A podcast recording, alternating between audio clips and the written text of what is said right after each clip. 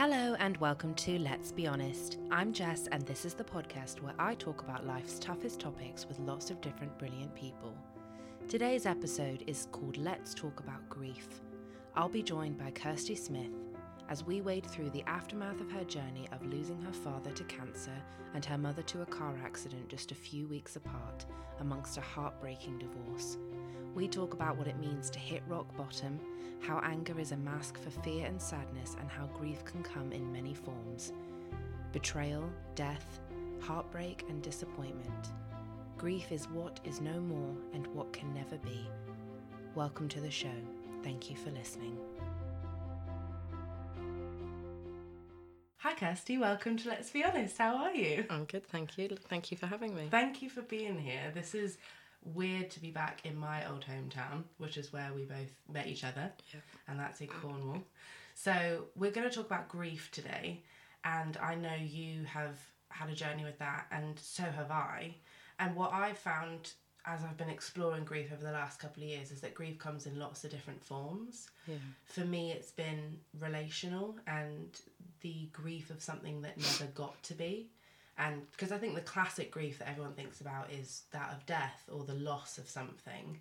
Yeah. So I'm really interested to talk to you about all the areas that you've experienced grief and what your walk with it's been like and how empathy comes into that because it's something we've all been through in different ways, but it might not be the exact same like strand of grief, if you know mm. what I mean. yeah.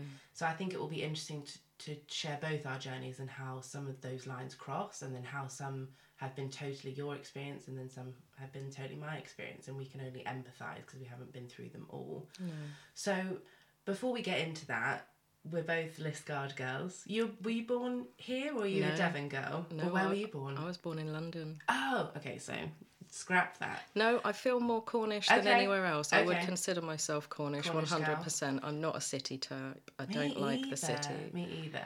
So, for those who don't know, Liskeard is a really small town. When I left, I think the population was at 10,000. So, not it's not like a 400 people mining village, but it No. is a smaller community. Uh, Definitely. And I obviously left and, and went to America when I was 18. And coming back, I've obviously visited, but it's really changed over the last eight yeah. years.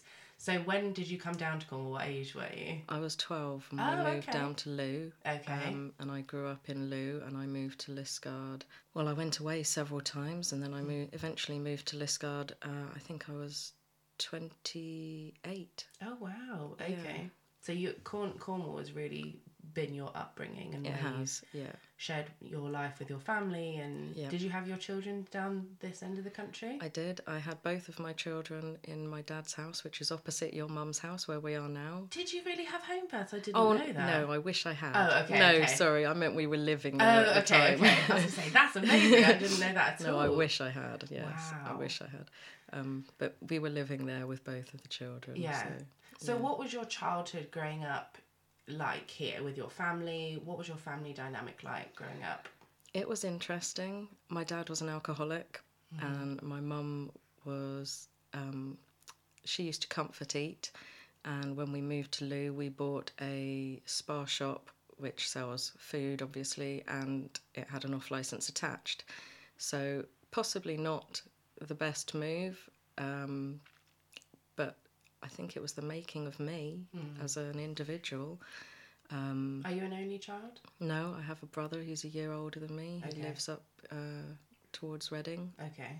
No, he's just moved, so he's in the Cotswolds now. But Oh, yeah. that's nice. So, Yeah. so the the dynamic and environment of being in a place where ba- basically both your parents had weaknesses, like really easy access to alcohol and really easy access to food. How did you see that show up in their lives as adults and, and people who were your parents? Um, they were unavailable and not around a lot, basically. Although we lived in a Spar shop and we lived above the Spar shop, um, they were very much of the time in the shop and making sure everything was running smoothly. And so um, we went from living as a family in London, where the parent, my mum certainly was around 90% of the time, to moving down in Cornwall and pretty much being left to our own devices a lot of the time because Yeah. they were just unaware and unavailable.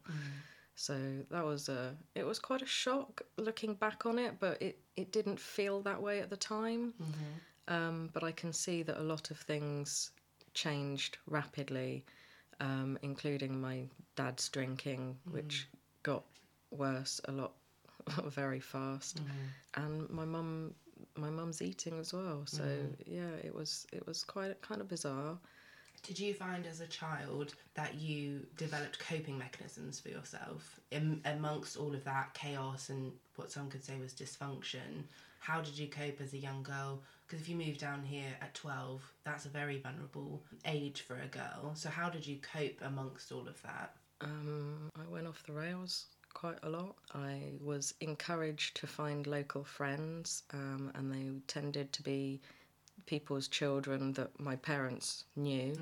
And because my parents were a little bit unaware of uh, these people's family situations, they very often weren't the best choices. Mm. So I was drinking from an early age, smoking from an early age. Mm-hmm. We did have curfews, we did have to be back by a certain time, but during the summer holidays and things like that, if it was nice weather, you were pretty much out all day doing exactly what you wanted. Right. So, sort of a lack of accountability from from your parents of, of where you were and what you were doing and who you were yeah, with. yeah. So when you found that you were needing that connection, like all children do, to come and be with their parents, and that connection is maybe not available at that present moment, did you find yourself trying to find the connection elsewhere, or Yeah. like going within yourself and being a bit more isolated? How did you navigate that? Apart from going out and with uh, other young children, um, I did a lot of hermiting. It, it's been uh, one of my coping mechanisms throughout my life, and I've been doing a lot of it in recent years as well. Just need time to reflect on what's been happening and Yeah, I get that because I, I can do that as well. Because sometimes when we are dealing with emotions such as grief or sadness, confusion, or all the things that come from when we don't get what we need, it sometimes feels safer to go and deal with it on our own. Yeah. For me, I think "Oh, I don't want to burden other people with it, so that's sometimes why I go within myself. Other people won't understand, you know, whatever it is. Sometimes it feels a bit easier and safer to do it on your own. When I, I think actually in those moments, what we really need is connection. And I think our society really struggles with that. Men and women, all ages, all races, people need connection. We just did an episode on intimacy. Um, and that in moments of crisis or in moments of like really we when, when we at the crux of what we need it's connection Yeah. but those lines sometimes are so hazy because people are coming from a place of trauma and not knowing how to connect so we don't get the connection we need if at all you know because people just go within themselves more than i think they reach out to connect and i would love to see our children and the next generation be better at that? Because i think it's a cycle isn't it of you know if parents don't know how to connect to their children and really be present and available then they learn to do you know what you mentioned of getting more hermity and, and dealing with it within themselves. And then if that cycle's not broken they then pass that on and pass it on and pass it on. So how have you as a mother of two been able to not make that your cycle with your children I think it has been to a certain extent. Um, and if you'd asked me to do this podcast even two months ago, I would have said no because I was still very much hermiting. right It's only really been within the last sort of two, three months that I have taken a step back and realised that I'm not present for my children a lot of the time. So I need to do something differently. So I've been looking into a lot of um, personal development and I've been listening to audiobooks about how to change those cycles and how to uh, clear past blockages and um, I've been working a lot on forgiveness and forgiveness of self as well as forgiveness of others. it's a massive one that people forget isn't it It is, it is, and it's uh, it, it's quite hard work. But I'm I'm really glad I'm trying to do something because my children deserve better. That's amazing because how many people, let less than the amount of people who are just happy or, or not happy but content enough to not change anything about themselves, that you're getting into wanting to make a difference. I really resonate with that because I have dealt a lot within my family of, excuse me, like generational stuff. You know, Yeah. things that got passed down. And something my mother was really good at was saying, I don't want this cycle cycle to continue, and whatever I'm doing now, I know is affecting you, and you will do that with your children, and on and on and on, because you know our grandparents and great grandparents that wasn't in their No. uh, on their radar uh, anything to do with self development or changing your ways. I think it's sort of a happy go lucky word of like you know people use on social media all the time of like healing your ancestral traumas and and people throw it around a lot maybe without doing the the real hard work behind it. So I think you should be really proud of yourself for doing that I because haven't got into the ancestral traumas yet. I'm throwing that word around as well. Like I'm not sitting here saying I've, I'm, you know, you should look at me as as a way, No, no. you know, something to compare to. Because gosh, I'm, I'm as dysfunctional as the rest of us. So, well, do you think there's a difference between like physically being there for your kids and emotionally and spiritually hundred being there? One hundred percent. I've always been there physically for my children, right, but not emotionally and spiritually is something I'm still trying to uh, get towards with my children. I've I've tried to do meditations with them and that's something my mum used to do with them a lot. She would uh, do meditations with them at bedtime. My daughter still asks me to do a nana meditation, and I wasn't present for them, so I don't really know what they consisted of. So yeah, I'm, I'm trying not to go down that route of doing the same thing. I'm trying to do something different. yeah, I'm also very aware of any conversations that bring up Nana end up being quite upsetting for the children because obviously she's not here. yeah. Yeah, I your mother was my neighbour growing up. Yeah. and I loved her. She was the most wonderful woman. I remember she got me a birthday present and a Christmas present every year. Oh, bless her. Oh my gosh, she is just the most wonderful lady, and just having that neighbour feeling, which I think a lot of people don't really know their neighbours anymore. No, no, I, don't know mine. I grew up knowing everybody on my street. I was really lucky that I was living in this neighbourhood at an age where there were loads of kids. Yeah. So we were out playing, we were on our bikes, hide and seek, you know, we have the local parks and your mum was a part of that neighbourhood community feeling and just knowing she was there and so I I was really devastated when your mum died and I can only imagine what that was like for you going from someone who is pretty much the closest connection you'll ever have is your mother you know you're in the womb connected to her physically Yeah. and emotionally all of your life so in the conversation of grief how has that been for you after she's gone because we've we've talked a little bit about the grief of not getting what maybe you needed growing up Yeah. but when somebody is gone forever how must that feel Very difficult. Very difficult. Yeah, I found it. Um, at times, it's been. Um, I'm, I'm trying to use it as a growth, as a reason to grow. I'm trying to look at it um, now, not at the time, almost two years ago now. But now I'm trying to look at it as a reason to grow, as a way of standing on my own two feet and um, looking at the world around me and thinking there's lots in this world that I don't like and I don't approve of and I don't want in my life, but there is lots in this world that's still amazing and beautiful and miracles. And I want that more for myself and for my children. Mm-hmm. I think when my parents were here, because I'm not sure if you're aware, my dad I lost 28 days before my mum mm-hmm. when they were here, they were very much my support. And now I don't have that at all. So it's almost like relearning how to be me mm. without that does that get very scary and lonely at times hugely. Mm-hmm. or consistently scary and lonely i Yes. can imagine that being a constant feeling Yeah, but I'm really looking at ways that I can make it better. Hmm. And ways that I can make it better for my children. Yeah.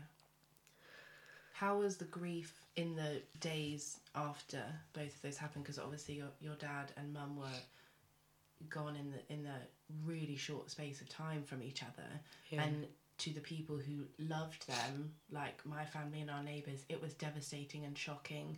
Yeah. I do remember getting the news while I was in America and just being so sad. But I have never really had to deal with death with people I know personally. I know I'm a rarity that I'm almost 26 and I have all four of my grandparents. Oh, wow, I've never, yeah, I've never known a, a close family member to die. I did have a distant cousin that passed away, but it wasn't somebody I really knew. No. So I am always really fearful, I guess is the right word, of what that's going to be like because I know it's coming. Because we all know that death is a part of life and a part of this Yeah. journey. It's harrowing when it happens at a time that isn't really consistent with the timeline it should be, like when people go before their time. yeah. So I know I've got that coming. I've experienced grief when it comes to losing people I love, as in the relationship stops. You know, I dated somebody who I really at the time was like, this is the love of my life. I'm pretty sure we're going to get married and have kids. And, and then it came to a really abrupt end. And I don't think I've actually worked all the way through that. That was a year and a half ago. And it's just so sickening and leaving you feeling empty that you know that this person is not in your life anymore. And, and at the time, that was the person who knew you best, you were closest to them, and then suddenly it's evaporated. But there's something so more specific about death and the grief that comes with that because that person that I'm referring to is still walking the earth. Yeah. I could reach out if I wanted to. They're available.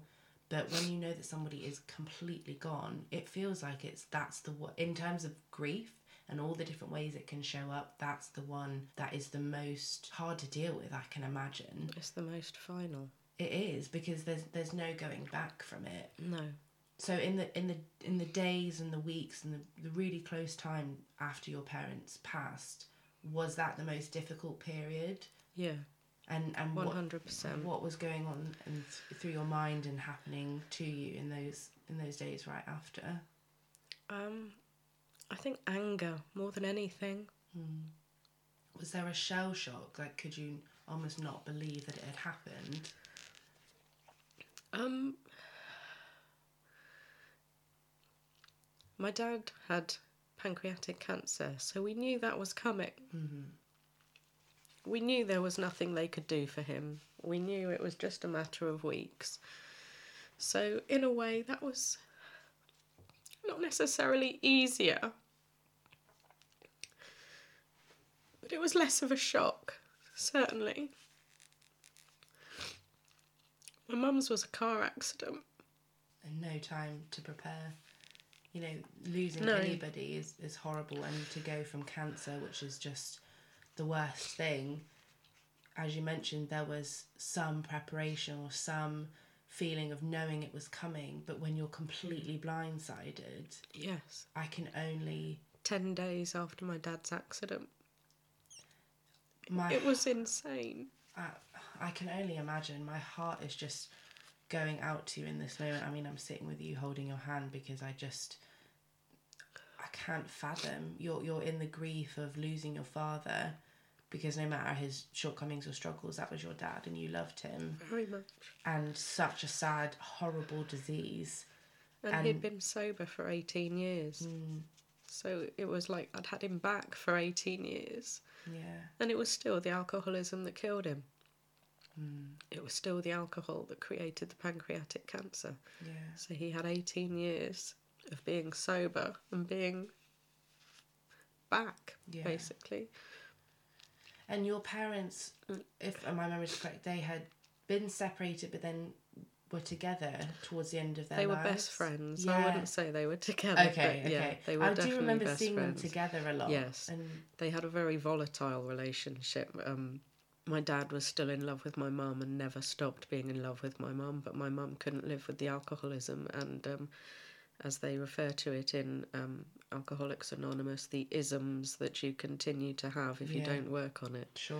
So my dad did have. Um, he could be quite abrupt and he could be quite um, rude, um, and he had anger issues. But uh, yeah, he was still my dad, Yeah. and I'm incredibly lucky that I never had any of that turn on me after he got sober. I know he did still used to uh, verbally attack my mum on occasion, and I'm not going to lie about it. He was not a perfect person, but I mm. had a very, very good relationship with my dad. It wasn't always healthy, but it mm. was a good relationship. Nothing's and we were- perfect though. no, Yeah. and I would have considered him one of my best friends. He was certainly somebody I would go to in a problem. Mm-hmm. How does that feel knowing that you can't go to him? Really hard. Really, really hard. Mm. So I feel so awful for asking this question because I feel like I'm leading you down a road that's just so unbearable. But when you got the news that that your mum had been in an accident, can you talk me through that day of what happened and, and how you felt? My mum had been up to the hospital to have a um, mammogram because she'd had breast cancer twice during her life, and um, she was due to be leaving the hospital and coming back to collect my children from school because it was my first day back at work after my dad had passed away. I'd had some time off, and my mum used to do a lot of the childcare um, for me when I was working. She would collect my children and bring them either to her house and feed them or take them to my house and feed them until I got home from work. Mm-hmm. And she was on her way back from the hospital, and I couldn't get hold of her via text or ringing her to ask her um, if she was going to be back in time to collect my children. So I had a word with my boss, who was very accommodating um, and said, Look, I'm going to go and collect my children and bring them back to work until the end of the day because I can't get hold of my mum and I'm not too sure what's going on. Mm-hmm. And he said that was fine. So I went and collected my children, and brought them back to work. And I think I'd been back at work all of about 20 minutes, and uh, a policeman turned up at work. I knew, I sound silly, but I knew from the minute he walked through the door that he was there to see me. And I knew it was my mum. I can't I can't even fathom as you're sitting here talking about that. First of all, I think you're so brave to be this vulnerable because I know there are people who are going to listen to this who have been through grief, maybe the exact same situation as you, who haven't been able to make a connection to somebody else who's gone through it. So, first of all, I seriously commend you for just being so vulnerable and brave because I think it's amazing. I'm also sitting here thinking about how sad I am in the way that I can conceive it for how much I loved your mum. And also, I cannot imagine if I had to go through that with my mum. I just can't. The, the I don't know if you remember, my mum had a car accident. Yeah, I do. 2004 or yeah, three. shortly after my mum's first accident, I yeah. think. And she was completely innocent. It was some guy on a motorcycle going 85 on a 20 or something wow. like that. Had his girlfriend on the back, just being completely irrespons- irresponsible, was known in the community for being a very reckless driver oh, and wanting to cause a lot of stir by doing donuts and wheelies like in front of people's houses and just really being a nuisance in the community. And this one day, his reckless decision physically collided with my mum, and he ended up dying. Oh, crikey, and, I didn't remember that. Yeah. I would have to ask my mum this. I could be incorrect, but I want to say he died from like the handlebar going through his chest or something really just harrowing. For a long time, my mum's name was dragged through mm-hmm. the local papers before it was like officially made clear that she was innocent and totally on the road first, you know, everything like that. But I remember, I don't know if I would say it was grief, but just those feelings of something happening to your family that you were blindsided by and yeah. didn't expect, didn't ask for, didn't want to be a part of. I had some real shithead people at school that like were bullying me and telling me like my mum was a murderer and like having to go to school, like wow. having to deal with all of that.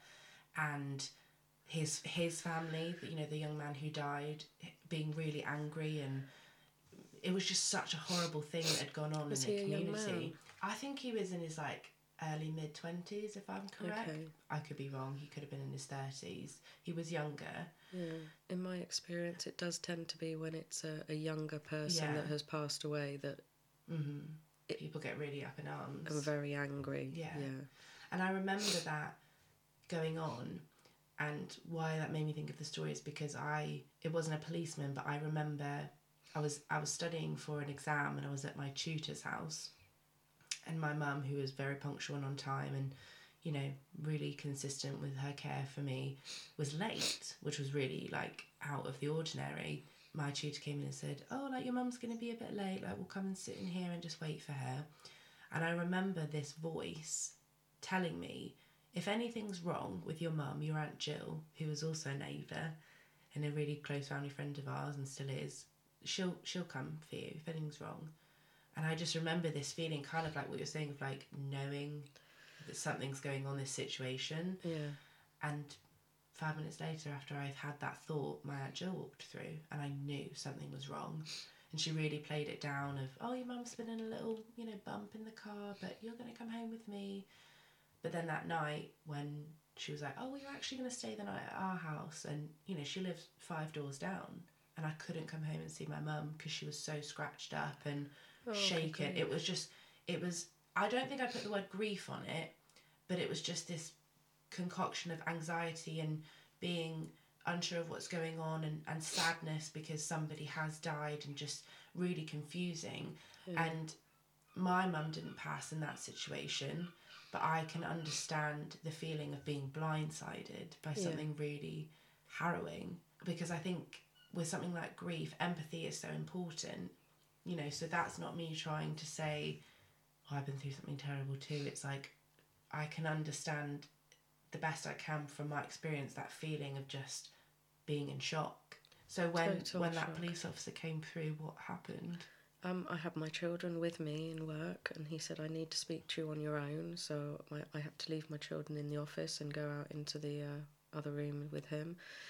Um, and he said, Your mum's been in a bit of an accident. Uh, well, it's her car. We think it's her, but there's no reason to believe it's not. I was like, No, it, it would be my mum because I know she was in her car. So um, he said, Right, you need to come to the hospital where she is.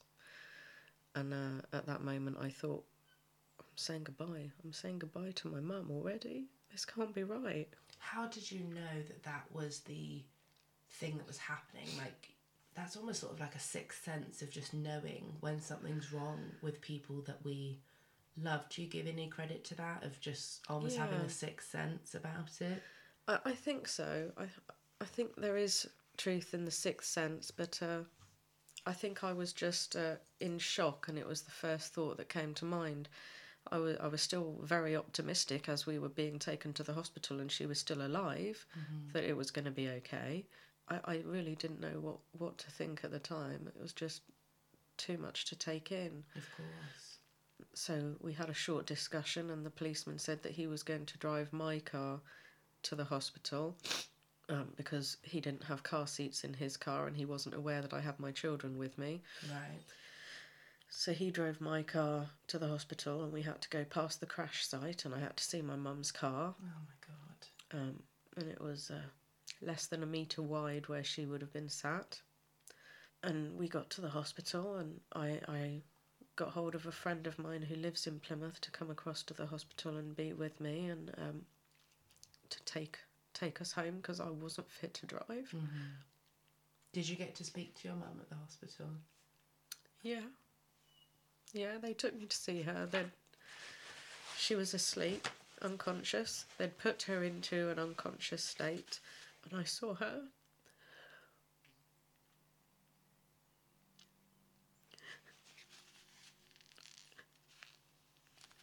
And I told her I was there. And I told her she was going to be okay.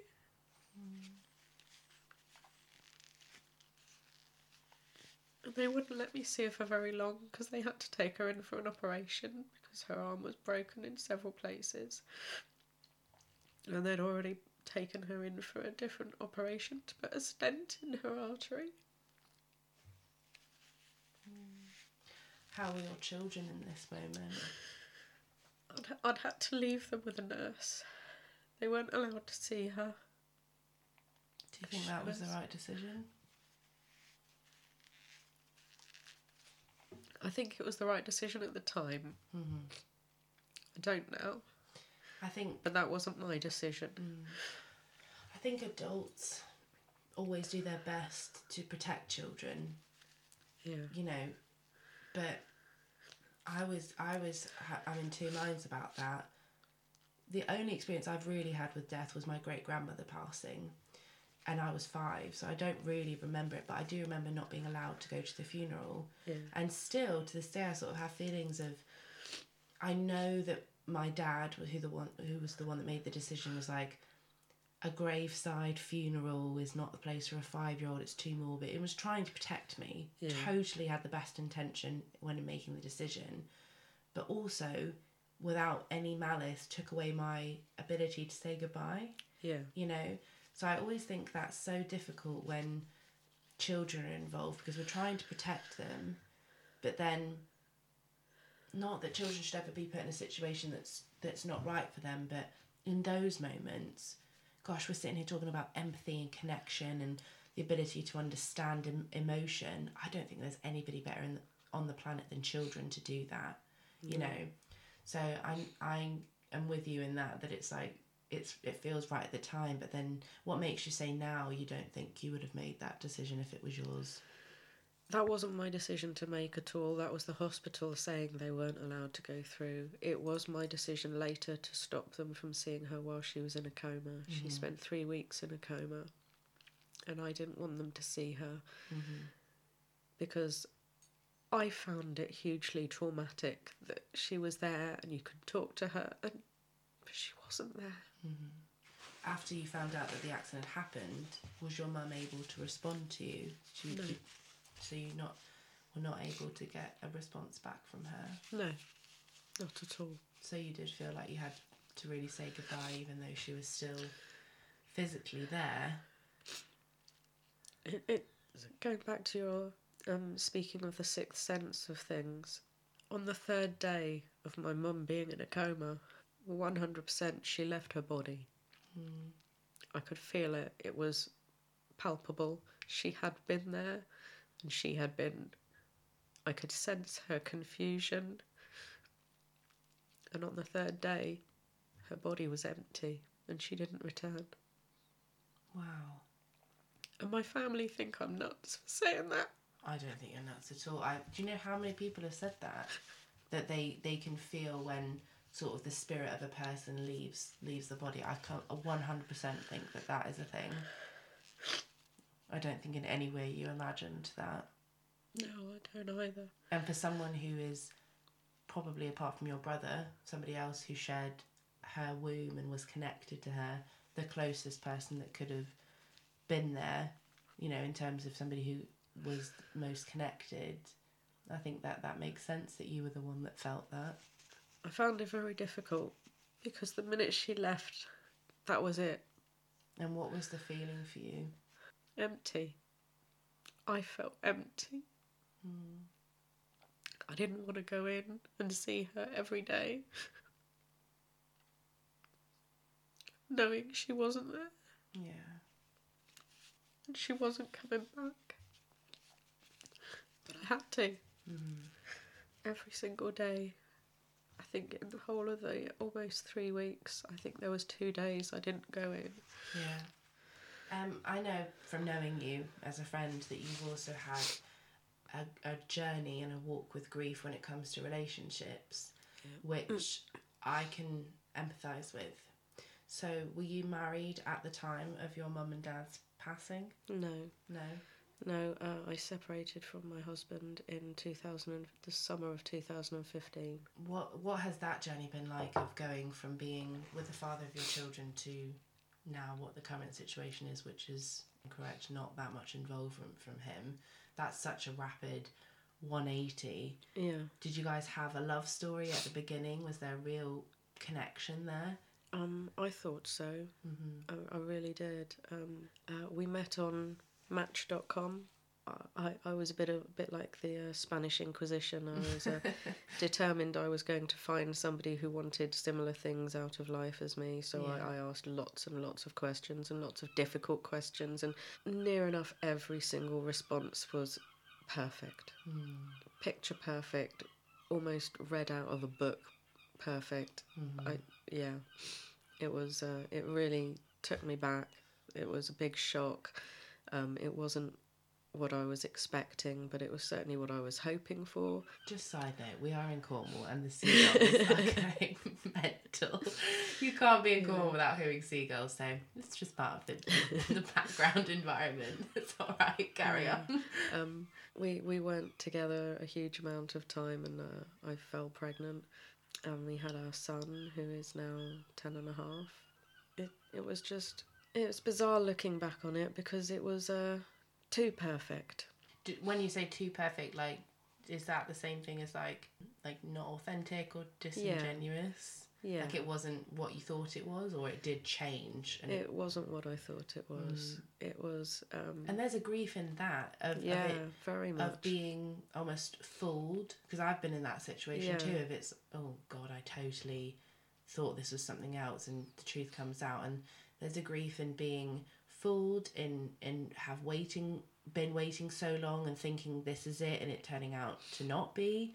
So Yeah. I think that that that's a real step that people have to go through. It was very difficult. Um, he was in the forces, or still is in the forces, so he was away a lot, and he used to come home and uh, really go to town on his, as he referred to them, oppos, his friends that he works with, about how they had different women in different ports, and um, That he had them.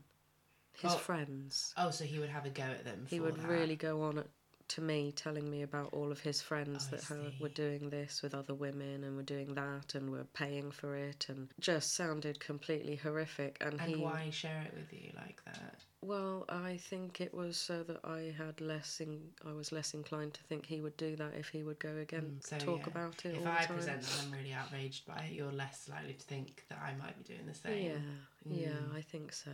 I think so. Looking back on it, but I, I completely believed him. Um, he was appeared very genuine in his um, detest of their behaviour, and uh, one friend in particular, mm, who had several, excuse me, several women in different uh, areas, and was married and had children, and just it, it just seemed incredible that this was going on, but not not my husband. He wasn't doing it because he was he was really angry about it, so he couldn't be doing it. It just it wouldn't make sense at all. After uh, a few years, and we got married and had another child, a daughter who is coming up for eight. He he got an upgrade on his phone. His phone software updated itself, and he said, "Oh look, have a look at this, have a look at that. Look what my phone can do now." And this was like not really in the early days of smartphones, but. Uh, I hadn't had a smartphone for very long. He had. Uh, I'd had quite basic phones because I wasn't really fussed about it. So he wanted me to see what his phone could do now, and I was looking through his phone and I found messages, quite a few messages from more than one woman. No names, just messages. Did he ask you to look through his phone almost like he wanted to be caught? I Or just don't stupid? don't know.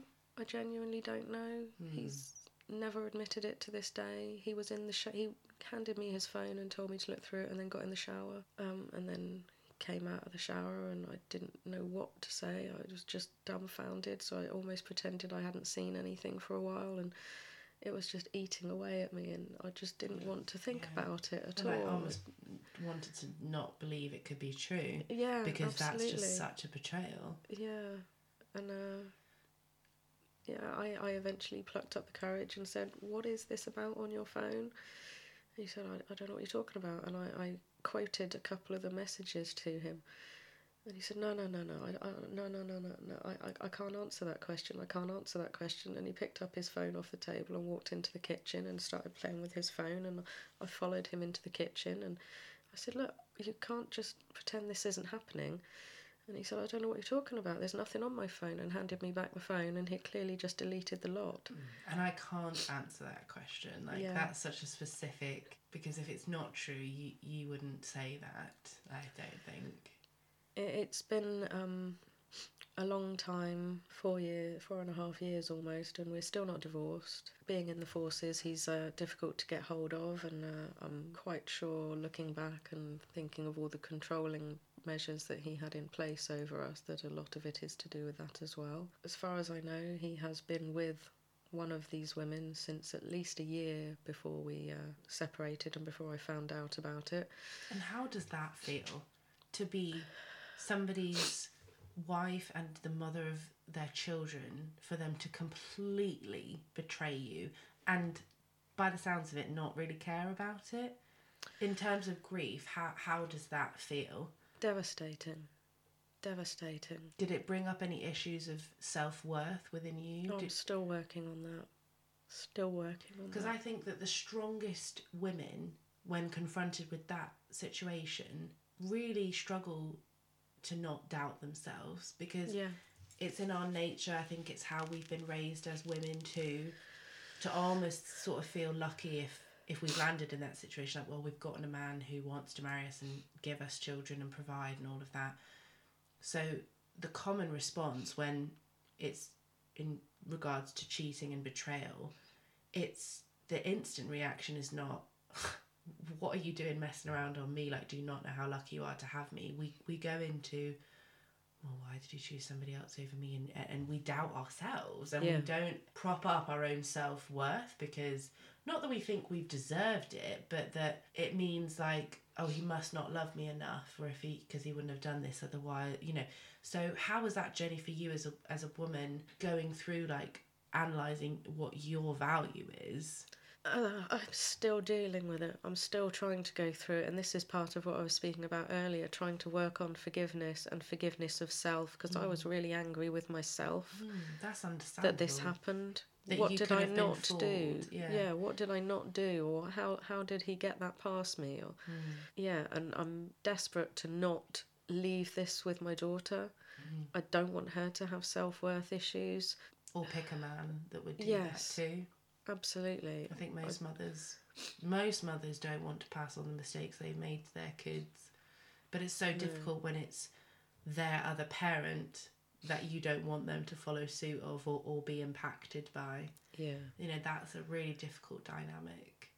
So how how has your children's experience been from your grief, grief of the loss of your parents, grief of the loss of your relationship, if I can assume somewhat ident- the loss of your identity Yeah. because going from being a wife to not going from being somebody who has parents to not your identity has, has shifted throughout the last handful of years of your A lot. life Yeah.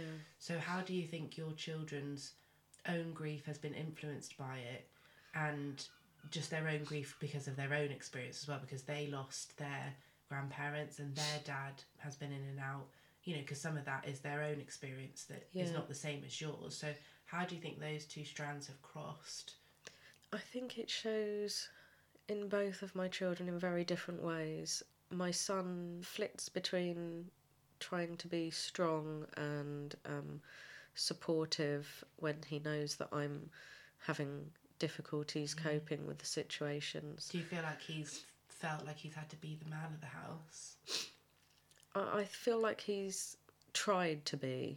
which is how old did you say he was He's 10, 10 and a half. that's a massive amount of pressure on a young Yeah, boy's shoulders it is. And I, I feel really um, Do you feel responsible to Yeah. sort of show you're okay, even if it's not how you feel in the moment, so they don't get burdened with it? I do more now. In the heat of it all, I didn't even consider that. It just wasn't something How could you? could have.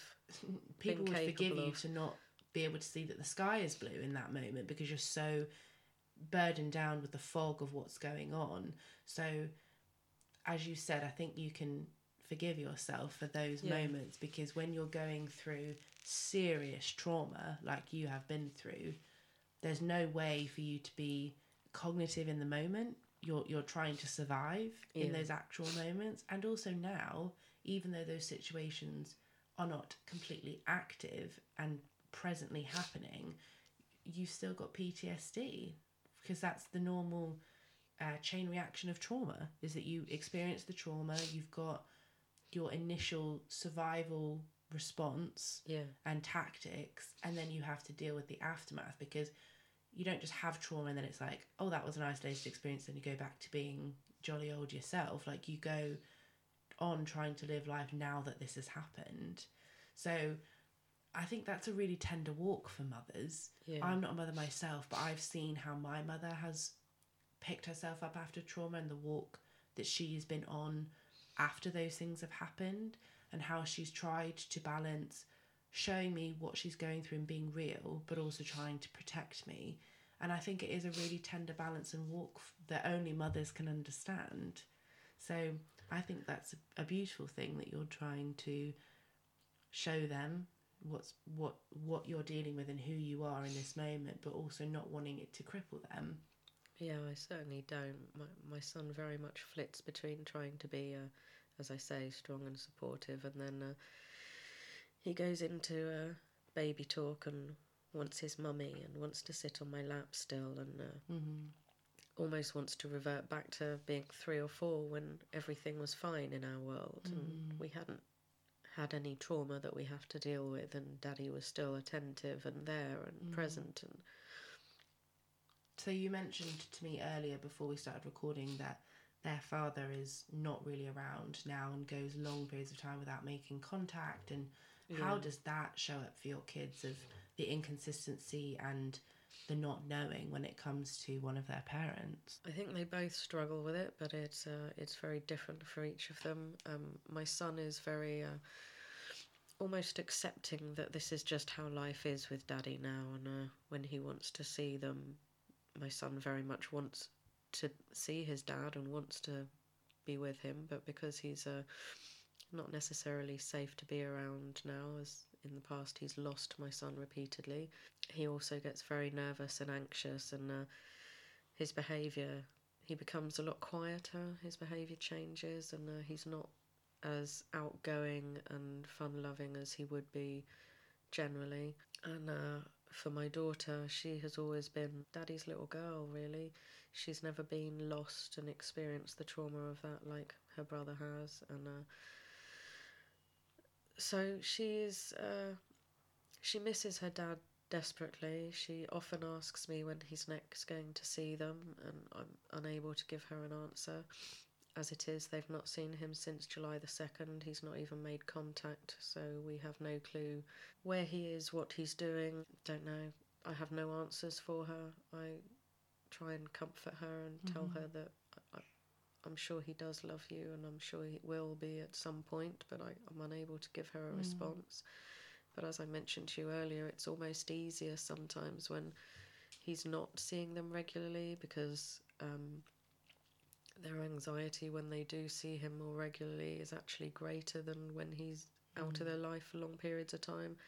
My daughter's almost eight and she goes back to bedwetting three or four times a week when she knows that there's visits coming up. She gets more sensitive and mm. snappy and aggressive when so she knows it's coming around. Of course. Speaking of anxiety and, and those shifts in emotions, how has your mental health been through all of this? Because that, that when did your dad die? My dad died in January 2018. 15? 18. Oh gosh, okay, sorry, I had the timeline wrong. So this has all been in the last two years. Yeah. That is a humongous amount of things for one person and one family to go through. So how has that felt inside your own mind and your own heart and your own self in, in the last two years? I know you mentioned that you've hermited and been quite protective, but have you struggled with anxiety and depression on the back Very of this? Very much so. Very much so. I've had social anxiety and panic attacks, and uh, I'm I'm unsure of entirely if it was depression. Um, I saw a bereavement counsellor for a year, and uh, I felt that was uh, very beneficial and helpful. Uh, I still suffer from anxiety and panic attacks. It's uh, it's a lot better. It is certainly a lot better, but. It's almost been in swings and roundabouts. I was having uh, lots of panic attacks when my mum was in her coma, and for the few months afterwards, and then it seemed to stop, and it's uh, come on again within sort of the last six months or so. And uh, touch wood, I haven't actually had a panic attack in nearly three weeks now. So I know the panic attack life very well. I've struggled with them too. And Yeah. to me, it felt like I was going to die. And it was so overwhelming, and my nervous system was just on overload and in such violent shock. You don't know what to do. Like, I almost thought I was having a breakdown in the moments, Yeah. and some of them lasted 10 minutes, some of them lasted a couple of hours, some of them were just a, a fleeting moment, but I know that feeling very, very well. And it's, it's terrifying, isn't it? it's completely debilitating. I, mm-hmm. I've had to pull the car over in the middle of the A38, which is quite a busy road, as you're mm-hmm. aware. Yeah. and just pull over onto the side. Luckily, I didn't have anyone in the car with me. My children weren't there because I, I really wouldn't like them to be uh, in that situation. Mm-hmm. And I just had to get out of the car and sit on the verge and just cry mm. 10, 20 minutes. Yeah. I, know it so well. To me, it feels like I've never done hard drugs, but it's what I imagine being like off your mind on like a really hard drug would feel like, just completely in no control whatsoever. Yeah, completely out of control. And I think our life generally has been completely out of control for um, off and on since I separated from my husband. Hmm. It's, as I say, within the last two or three months, it feels like it's starting to get back on track. I feel like I'm actually starting to make headway and make progress in the right direction, whereas before it was maybe two steps forward, three back, three steps forward, four back. Which is so it just frustrating. never seemed to be going in the right Mm. place. What's your higher power in life? That's a good question. I believe in God, but I'm not necessarily, I'm not sure that it's necessarily the same sort of Christian God that I've been indoctrinated to know about. I believe in a God of my own understanding. I believe there is a power greater than all of us and that we are all connected and we are all part of it. And that we are all just different versions of it experiencing itself in different ways. Mm-hmm. We've talked a lot about heavy, heavy stuff today grief, sadness, just the most low you can go. I know you, just from knowing you in my life, that you're such a, a beautiful person that wants and believes in connection. And, you know, Yeah. I just think you're great the way you. you are. I just really love you. How, in with using the tools of your higher power as you understand it, the love you have for your children, and the love I know you have for life, how are you going to move forward from all of this? And and how do you plan to, within of course your own timing, because nobody can rush you or tell you when it's time to move on. And I genuinely ask out of interest, as i begin to step out of my own grief as I have experienced it, to step out of it and move move on and continue your life. What do you hope for the future? What would you like to see be a part of your life? And how do you think, through getting all of this trauma and dealing with PTSD, that you'll get there? I think there's a lot of personal development I need to do to try and work through this and ensure that it's not all left to my children to deal with. I don't want them to have difficult lives because mummy still struggles. I want to move forwards in a positive way and I would like if at all possible to try and use some of my traumatic experiences to help others. I've recently been asked if I would be interested in writing a book about the experiences, which is something that uh, I would be interested in doing it, but I think it would be quite a lengthy process. I, I don't think it's something that's going to happen very quickly. That's not something you can rush. No. Yeah. Um, and when my mum was in her coma, I did um, keep a sort of journal of how I was feeling about it and how it was affecting my life and my children's lives. Um, and I could use that as uh, the starting point. I sort of, as just talking about it, I'm picturing almost like a journal format of the book, of like sort of like a diary of how you're feeling. Because when it comes to grief, would you agree that the feeling changes day to day, Oh, very much so. minute to minute sometimes? Yeah, yeah, definitely. You can be okay one minute. Again, I, I the, the I can compare it to the relationship I've had and lost. Yeah. Chose to walk away from, but lost. One minute I will think, oh gosh, I haven't thought of him in days. And then I'm like suddenly thinking about him, and then the next 10 minutes I'm just like contemplating if I want to carry on living or not. It's so like up and down sometimes. And if you have mental health issues, for people who have things like bipolar disorder or border personality, those are um, inflamed and it's so much harder to deal with something like grief, which is already so up and down and volatile and unpredictable. Do you think you would want a relationship again after you're Oh. out of this one and that's behind you? Yeah, definitely. I d- I, don't want to spend the rest of my days alone, but I think it would need to be a lot more of an equal footing um, and a lot more, um, a lot healthier relationship because uh, I think I adored him to the point of putting him in front of myself and my children. How many women in this world can put their hand up and say they've done that? I can. I'm sure. Yeah. What are some things that you're certain you've learned through this process? I've learned to care a lot less about what other people's opinion of me is. Mm-hmm. I've actually recently left Facebook, as I mentioned to you, because Yeah. I was uh, constantly comparing myself to everybody else around. And Mm-hmm. And all that social media stuff is just hi- people's highlight reels. yeah, Seldomly are people putting the negatives in their lives. It's so easy to, to compare and think, well, they've got it right. Yeah, but I'm really, really concentrating on not comparing myself to other people and um, just trying to concentrate on the positives that we do have in our life and being grateful for small things. The one silver lining of losing my parents was that they left enough money for me to be able to buy a house. Mm. It's not outright, it's got a huge mortgage on it, but it's mm. ours. Mm-hmm. Nobody's going to kick us out of it. Mm. So that I'm very grateful for. Yeah. I'm grateful for my children. I'm grateful for my job. I don't always enjoy my job, but I get on with everybody I work with, mm-hmm. and that makes it a lot easier. And my boss has been uh, very accommodating with the whole situation, and I'm grateful for that. And I- I'm grateful for our dog, and I'm grateful for my wages. They're not great, but they keep us afloat. So I'm trying to look more at uh, things we can be grateful for, and uh, the more I'm grateful for, the more I find I have to be grateful for. So That's so beautiful. And just to end, what are some things that you're really looking forward to and excited for in the future?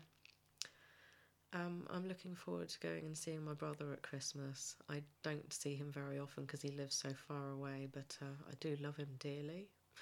So I'm looking forward to seeing him and his family. I'm looking forward to seeing my children grow. Exciting time you can have teenagers in not too long. Yeah, I don't want to think that far ahead.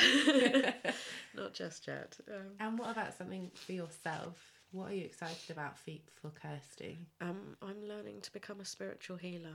Mm, and I'm- wow. I'm, uh, really excited about like that. Reiki and stuff like that? Um, it's got aspects of Reiki in it, Yeah. yes, but it's a lot more involved. It's a two year course, and there's a lot more meditation and looking into um, different healing modalities and different ways that you can put healing out into the world just by trying to be uh, a kinder and more loving person to all people and What not just to spend time individuals. I'm amazing. really enjoying that. I've only been doing it about Your four face or five months. lit up. I when you were really love about it. I love it, and I'm very grateful for my tutor. She's an amazing, fantastic lady, and she's been she's been brilliant. Wow, Yeah. that's amazing. Well, just sitting with you, I can totally see you doing that because your energy is so peaceful and calm. And honestly, for what you've been through, which is harrowing when it gets down to the core of it, you're such a loving, beautiful light. And I, I just think you're going to contribute so much to your children and to the world, and you contribute to me. You, you know, Thank you. you have as I've as I've grown and known you and your family, and I think you're amazing. And I really want to say thank you for, for being willing to, to do this today and for sharing your heart and your story and being so vulnerable because I think there's a lot of people who sit in grief in silence and don't hear other people's stories. And I think to me the most impactful part of your story is how you've risen from from the ashes of it all. And I know there are people who are going to hear this that are still in the ashes and that you will be such a light and inspiration to them. So thank you. No, thank you. I've really enjoyed it. I'm so glad. Thank you for coming. I think speaking about things always helps. Yes, connection in crisis is really important. And for me, I just got to see a lovely old friend, uh, but I've really been blessed by your story and, and how you're just determined that you're going to have a beautiful life and, and contribute to the world. And I think what you're doing is amazing. So Thank you. thank you. much. Yeah.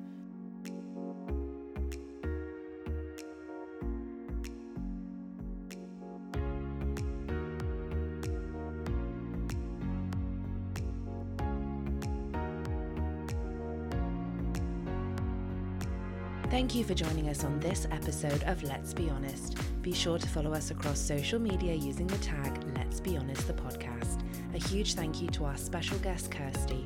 Tune in in two weeks' time for a brand new episode. Bye!